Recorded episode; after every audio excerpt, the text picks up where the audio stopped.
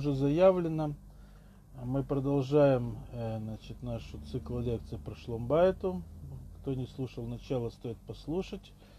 Надеюсь, так сказать, оно находится на портале Ваикра и на моем сайте в Фейсбуке. Вот, так продолжим. Мы в прошлой лекции говорили о том, что значит, э, причины, как бы, основные причины вообще появления проблем в Шломбайте. И как мы тогда сказали, что в еврейском мире непосредственно это Вторая мировая война, когда люди были лишены массорота, люди лишены были передачи, люди лишены были возможности учиться у своих родителей, как строить дом, как вообще управлять землей, как общаться муж с женой, жена с мужем, муж, ну, жена с мужем, муж с женой, как бы понятно, да, то есть как бы не было, люди потеряли, женщины потеряли понятие, что такое отец в доме, что такое муж в доме, потому что не видели из-за всех страшных ужасов, которые они пережили во время войны, часть, так сказать, не помнила, часть просто не видела, и так далее, потому что родились, как бы воспитывались в детских домах и так далее. Ну вот. И то же самое, муж тоже не понимал, что такое жена в доме, что такое мать в доме и так далее все это как бы привело к жутким, так тяжелым последствиям, которые мы сейчас, в общем-то, и разгребаем. В религиозном мире, в нееврейском мире это началось раньше, но в любом случае Вторая мировая война, даже там-то тоже дала тяжелые последствия.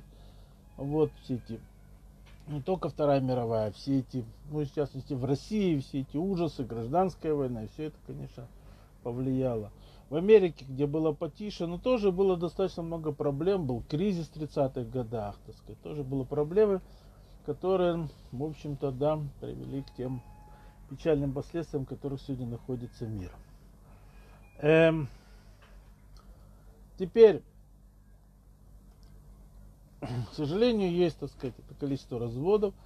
Теперь проблема, которая сегодня появилась в нерелигиозном мире, да, частично начинает перебираться в религиозный мир, это то, что молодежь боится жениться, боится сводить узы и начинает встречаться, общаться до свадьбы и думают, что таким образом они спасутся от разводов. Это колоссальная ошибка. Колоссальная ошибка. И Чуть попозже мы будем говорить об этом, мы это сказать чуть позже, потому что немножко нужно нам достаточно много вступлений. Просто запомните, что есть такая проблема, мы к ней еще вернемся. Но так вначале я написал, что мы говорим о разногласиях, то вернемся к разногласиям и диагнозу вообще, откуда вообще все появляется. Написано, да, Масехина в Масехете э, Санедрин, Масехет Сота, но в основном Масехет Санедрин Пелек Хелек этим занимается. Он говорит, что перед приходом Машеха, Сахат Сандрин это в конце, да, в Мемтет, 49 э, страница, а Перекхелек это там 96 страница, если не ошибаюсь. В самом начале Перекхелек. Вот. Он говорит о том, что перед приходом Машеха Эмастье Недерет будет Недерет. И Недерет в уходе. Да, он говорит, что что такое, спрашивает Гемора, что такое эмет наэдер, что такое истина будет наэдер, что такое наэдер, это имеется в виду, что она будет разбиваться на адарим, на группы, будет разбита на группы. Одно из объяснений, там есть несколько объяснений, но суть как бы такова, что что как бы, два объяснения, на самом деле, они объясняют одну, одну и ту же, одну и ту же идею. Начнем со, второе, со второго объяснения, оно более легкое, оно, так сказать, объясняет как раз первое. Так второе объяснение будет таково, что будет разбита на группы, и каждая группа будет кричать, что у меня истина. Что истина у меня, а у других все плохо. Есть и остальные все лжецы. И написано, да, что именно, именно там истины не будет. Потому что когда одна группа обвиняет другую группу, да, так значит истины там нет. Потому что истина одна на всех. Очень важно понять, что не то, что у каждого человека есть своя истина. Нет, если у каждого истина, это ложь нужно понимать. Истина одна на всех. Истина, она в суть своей, сути своем, что она одна. Она не может быть две истины, не может быть. Да? Это, в случае это уже не истина, это ложь. Да? Если один говорит 2 плюс 2 5, а другой говорит 2 плюс 2 это 3, такого лгут. Потому что истина, что 2 плюс 2 это 4, но не может быть ни 5 и ни 3. да, она может быть только 4. Это как бы такой простой пример математической истины. Ну и так далее. Любая истина строится по такому принципу. 2 плюс 2, она всегда 4. Она не может быть ни 5, ни 3, ни 6, ни 7, ни 8, ни 10 и так далее. Вот. Может быть спора в этом вопросе. Если, если солнце заходит на западе, а восходит на востоке, так, так, так это восток, да, это запад. И не может быть наоборот, не может быть север и юг, да, и так далее, и так далее. То есть истина по своей сути она одна. Поэтому, когда возникает разногласие, теперь, что такое разногласие? Тоже мы еще к этому вернемся, тоже хороший вопрос. Все не так однозначно. Но, по крайней мере, это нужно понимать, да? У человека может быть свое мнение. Ну, я думаю, еще к этому вернемся. А вот. Вторая важная идея говорит о том, что люди истины, люди, которые действительно знают истину, они будут, они будут, так сказать, это...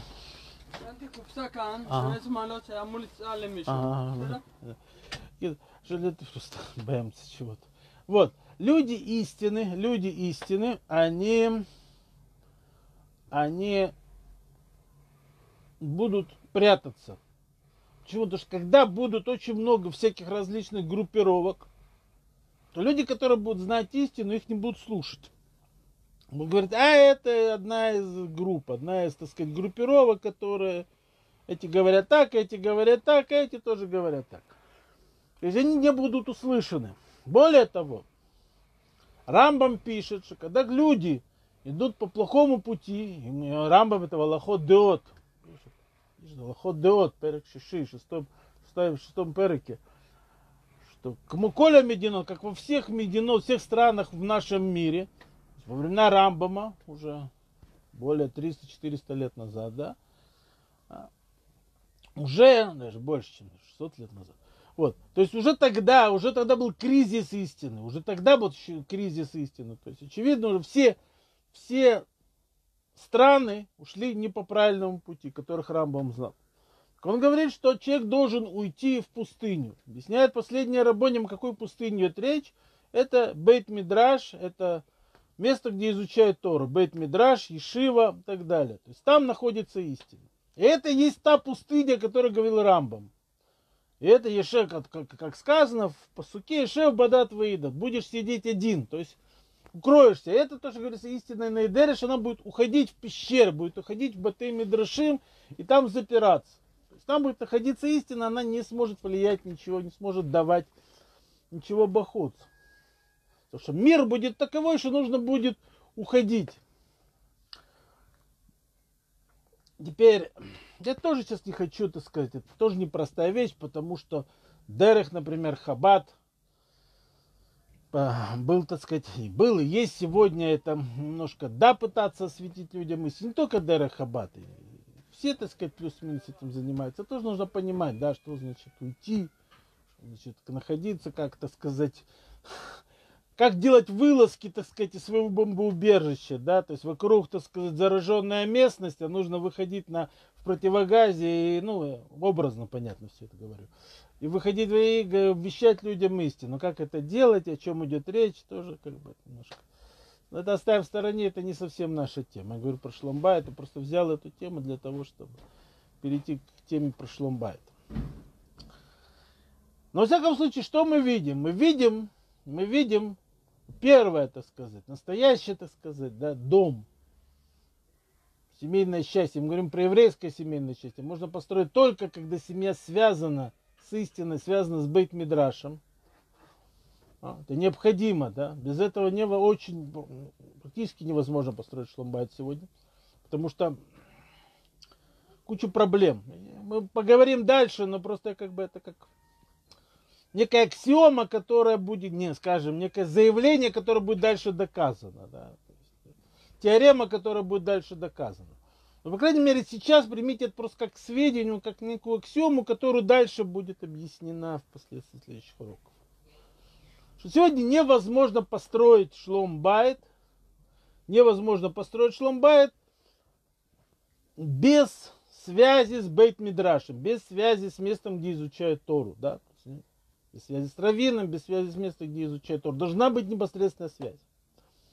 В Хабаде сегодня очевидно. Я не хабадник, сразу говоря, говорят о прошлом уроке, да? В прошлых уроках. Но это очевидно, там это есть Машпи, есть Рав, там это, так сказать. Но даже тех людей, которые не хабадники, как я и как другие люди, все равно обязанность иметь раввина, обязанность человек должен. Это, Мишна Перке, вот это Шулханорух, человек должен иметь своего рава. Целый харав, шестая Мишна Перке, вот. А, сделай себе раввина. То есть человек не может быть религиозным, даже построить шломбайт, да, даже не говорю про религиозность, просто построить шломбайт вне в отрыве от, от, от Тору, от места изучения Тора. Просто невозможно. Дальше я объясню почему. Какая то Теперь, когда мы говорим про разногласия, да, вернемся к разногласиям, то Раф Мецгер Зуцаль, один из моих учителей, был главой Бет Мидраша, где училась моя жена, на Веру Шалаем, да, в Арнофе девочек, естественно. Ну, не бейт мидраш, а место для, для девушек, где они до свадьбы учились. Вот, про мою жену, наверное, много знаете, Эстер Фингендин, поэтому упомянул. Она, кстати, очень часто приводит его, пользуется тому, что она училась там. Ну, не только там, она в других еще местах училась, но очень много приводит от Равнецкера на своих лекциях. Вот. Так он говорил нам, да, мне перед свадьбой, ну, был у него отдельный урок для хатаним перед свадьбой, что говорил так, что есть как бы бейт мигдаш решен. Да, бейт мигдаш решен, он говорил, это неважно. Ну, он говорил, это дом мужа, семья мужа. Да? Бейт мигдаш решен. Где человек вырос, мужчина, хатан вырос. Жених, да, муж. Есть бейт мигдаш шини, Бейт Шини – это дом жены. Где жена выросла, невеста, жена, она выросла в Бейт Теперь и тот, и другой не храву, и тот, и другой разрушены, образно, да. Теперь что нужно построить в Зугу? Бейт Лиши, третий Бейт. Что он хотел сказать? Хотел сказать очень простую идею. Есть как бы взгляды, можно сказать, грубо, очень грубо, да, скажем это, перейдем на наш современный грубый тяжелый язык, ну, по крайней мере, понятно. Есть партия. Партия, семье, партия это семья мужа. Есть партия, семья жены. У них там свои порядки, свои обычаи, свои взгляды, свои, так сказать, нормы поведения. Нормы поведения, да, всякие взгляды, обычаи, все, все подходы к жизни, да, какие-то, так сказать. У мужа одно, у жены другое. Очень часто эти вещи не совпадают, и часто не противоположны. Обнам Гемора говорит, что человек должен искать мужчина, женщина, соответственно. Я говорю человек. Почему я говорю человек? Потому что человек это Захар Ваникова Барао там и Адам. Мужчину и женщину создал их, и это назвал человеком. Адам, Бне Адам. Адам это человек. Адам это Захар Ваникова. Человек имеется в виду и мужчина, и женщина, да, чтобы было понятнее, о чем я говорю. Он должен искать, она должна искать. Просто муж... почему я говорю в мужском роде, потому что на иврите мужской род это род средний, да, в русском языке средний род, который объединяет и мужчин и женщин, да. В иврите мужской род это он как бы говорит про два, про два, про два, про два поколения, да, про два, про два рода. А вот. Так э, так мужчина, так сказать, или женщина, они, каждый привык к каким-то своим обычаям в семье. Но суть заключается в том, что каждый должен выйти из своего поля, из своего гедера, из своего, так сказать, сосуда, из своих привычек, из своих, так сказать, взглядов иногда каких-то. Да, не все взгляды. Про взгляды мы еще поговорим отдельно, я это об этом говорил. Но, по крайней мере, какие-то привычки, какие-то какие-то вещи, да, то есть начинать уступать один другому, не то что уступать, тут очень правильно не уступать. Сейчас человек уступает альмна того, чтобы другой тоже ему уступил. Нет, тут именно идет строительство, да, мы сейчас как бы пришли из разных семей, нам нужно создать свою семью. Поэтому мы смотрим, что мы можем брать, а что нам нужно оставить, что мы можем внести в новый дом – а что мы должны оставить на улице, что мы должны, чего мы должны избавиться. Каких-то вещей мы можем, каких-то вещей нельзя. Да? Например, жена, которая не переносит, что муж курит, ему нужно бросить курить. может говорить тысячу раз, что это тяжело, да, но она не переносит, у нее, не знаю, астма от этого, аллергия, просто не переносит. Все, он должен бросать курить, да. Знаю, там еще тысячу, тысячу разных вещей, да. Она привыкла, так сказать, к порядку в доме, к чистоте. Значит, он не может э, сорить в доме, он должен стремиться поддерживать порядок в доме, помогать жене, чтобы, чтобы все было аккуратно, да, и принимать участие в уборке. Он может сказать, я иду изучать Тору, я иду работать. Найди время, помоги жене и так далее, и так далее. Это просто примеры, да. Это называется построение третьего дома, построение третьего бейт Мигдаша, когда оба строят, и каждый берет то, что он, то, что он считает по согласованию да, с друг другом, они берут из своих материнских домов, да, материнских, отцовских домов, называйте как хотите, да, какие-то свои вещи, а что-то берут, что-то оставляют, и по согласованию на материале своих домов строят свой новый, новый дом. Но это важно, что это будет новый дом.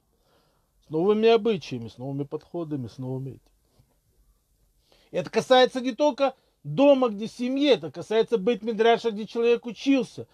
И Рава, так сказать, многие вещи, допустим, она, э, скажем, э, ну, э, очень часто, было одно время в, э, в Израиле, сейчас-то меньше, ну, раньше было, что, например, многие хасиды, гурские хасиды, например, учились в Поневиче. И сейчас очень много учатся в Поне, в литовских ешивах. Да? Была, например, такая семья до 50 лет назад. Так появился, кстати, вот этот известный Мехтав Хазуныш, письмо Хазуныша. Который он как раз там все объясняет по поводу отношения мужа и жены. Очень кротко, коротко и ясно, очень четко. Совет, ну, по возможности. Кстати, это у меня есть в электронном варианте, переснято в PDF, кому интересно. Ну, на иврите, естественно. Я пытался немножко это переводить. А, частично есть какие-то переводы, если надо будет, я могу прислать. Но ну, поговорим отдельно. Вот. Так там суть этого, история этого написания этого письма была такова, что был Бахур, был один парень, который учился, был из хасидской семьи, из Гурской. И он учился в Поневиче, вышел и женился за девушки из литовской семьи, да, не хасидской, а литовской. У нее были совершенно другие обычаи в доме, да чем у него. И она, так сказать, они не могли найти общий контакт. В частности, у них бы отношение к мецвату на, так сказать, интимным отношениям. Мы еще об этом поговорим впоследствии. И тогда Хануныш написал свое письмо. И, кстати, вот то, что он написал, это очень важно, да, может быть, сейчас разобрать, как раз вот поговорим об этом, потому что на этом, на этом построено построение, он как раз говорит о построении третьего дома. Он говорит следующее что первым говорит, что хова строительство должен вести муж, а не жена. Как он должен вести строительство? Алядей симха. Хова лисамех, радовать ее. То есть то, что он ее радует, тем, что он ее радует, тем, что она довольно счастлива, это лакмусовые бумажки, это вот эти индикаторы, да, вот когда вот там Прибор работает, горит индикатор, красная лампочка. Зеленая лампочка работает хорошо, красная плохо. Так вот, жена является вот этой вот лампочкой. Да? Если все хорошо, она, она зеленая, она счастлива, да, все классно. А если плохо, она красная и плохо. Да?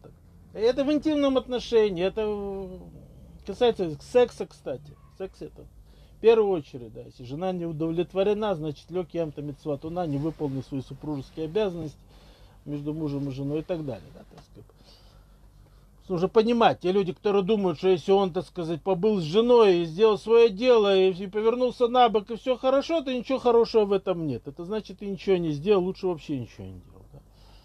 Надо сделать так, чтобы она была, горела зеленой лампочкой, чтобы светилась от счастья и радости. Если ты этого не добился, значит, зря старался. Может, надо было и не стараться вообще. Вот. Знаешь, не надо. Надо стараться, надо как-то подстраиваться. Ну, тоже об этом поговорим не все на одной ноге, да, не все сразу. Вот. Хазон он пишет про все, да, касаясь этого, да. Так вот, хува, жена, так сказать, хувая мужу, так сказать, лысамех свою жену, да, это его обязанность. Значит, жена, так сказать, не, не должна ничего делать, да, жена не должна быть пассивным стаканом, который льют воду, да. Такое образное выражение. То есть не должна быть, как выразался Равшахатович, пластиковым стаканом, в который льют воду, надо еще придерживать, чтобы он не убежал, да, а то он еще перевернется и расплескает воду. Да. Жена и муж должны вместе работать, но обязанность лежит на муже. Он, так сказать, руководитель работ по построению дома. Он э, главный архитектор, он главный конструктор, он главный этот каблан, так сказать, тот строитель, который все это строит. Она ему помогает, да, она на подхвате.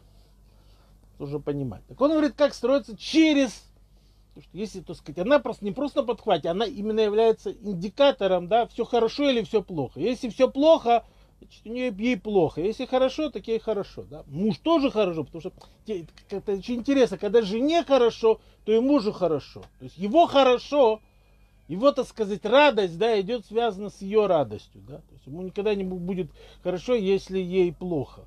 Это касается даже интимных отношений, даже сексуальных отношений, да.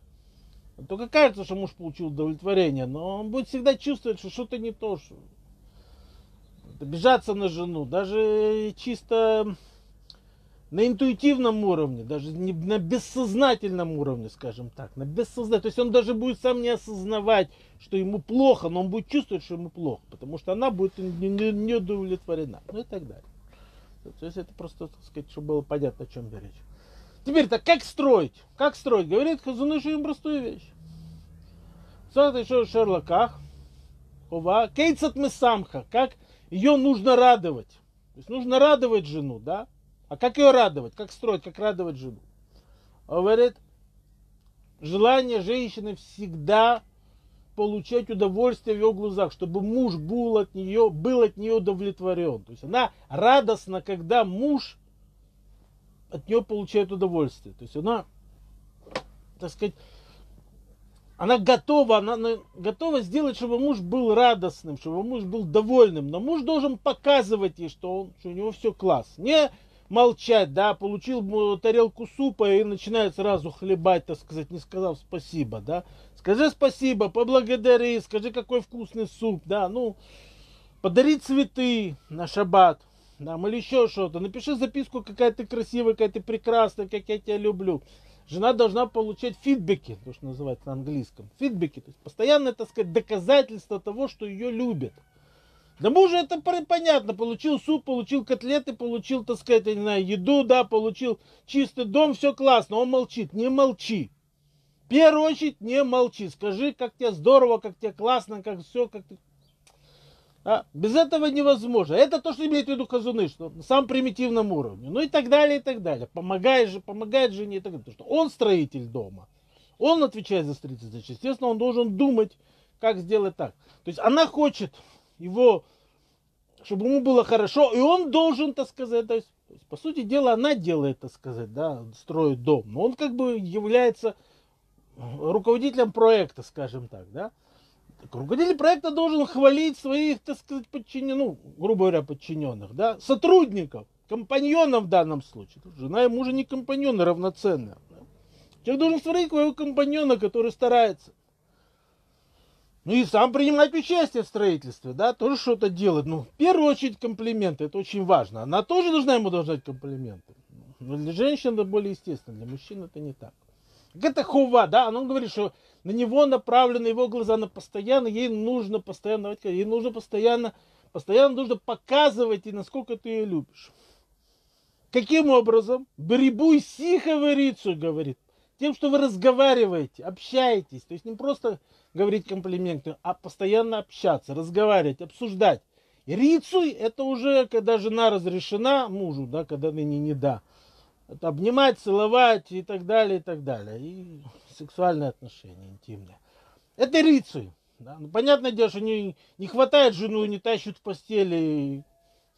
Про это сказано в Мишле, эцбраглаем ходит. И палка между ногами это грех, потому что ей больно и неприятно, и чувствует себя изнасилованной и так далее. Да? Понятно, что нужна подготовка. Да? Так вот это рицуй, вот это есть ларацот. Да? То те люди, которые думают, что в иудаизме нету, так сказать, э, нигде не написано про женщину, что женщина нужно нести до оргазма. Это написано, в Мишлей написано. Мишлей, в других местах, пиюс.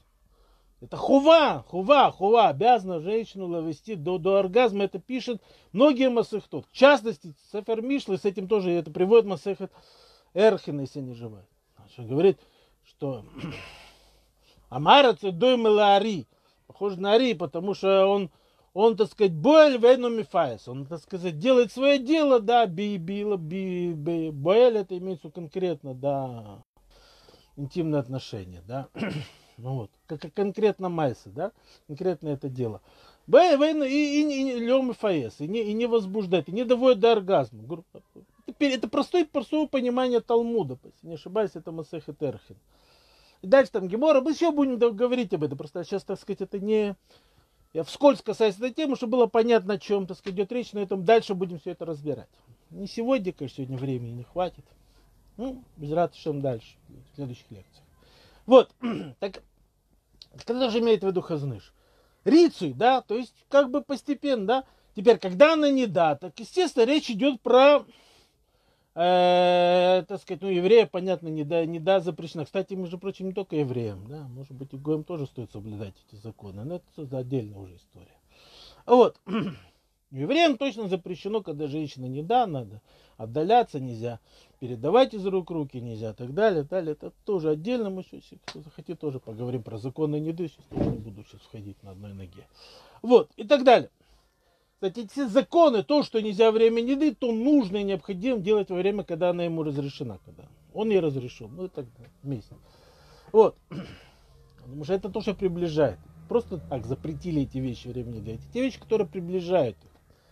Это есть тот самый рицуй, да, о котором говорит ларацот. То есть от слова рацион, желание, да, возбуждение желания. Да. Однокоренные слова на иврите. Вот. Так, так сиха, сиха разговор, лысахех, общаться, разговаривать, найти друг другому общий язык, контакт, инсайт, то, что говорится на английском, да, инсайт, понимание, взаимо... То есть есть инсайт, есть, есть некое связующее звено, нек, некое взаимопонимание, да. Авана дади, то, что называется на иврите. Вот это и есть сиха, это и есть разговаривать с друг другом. Это нужно делать постоянно. И это тот строительный материал, который строят.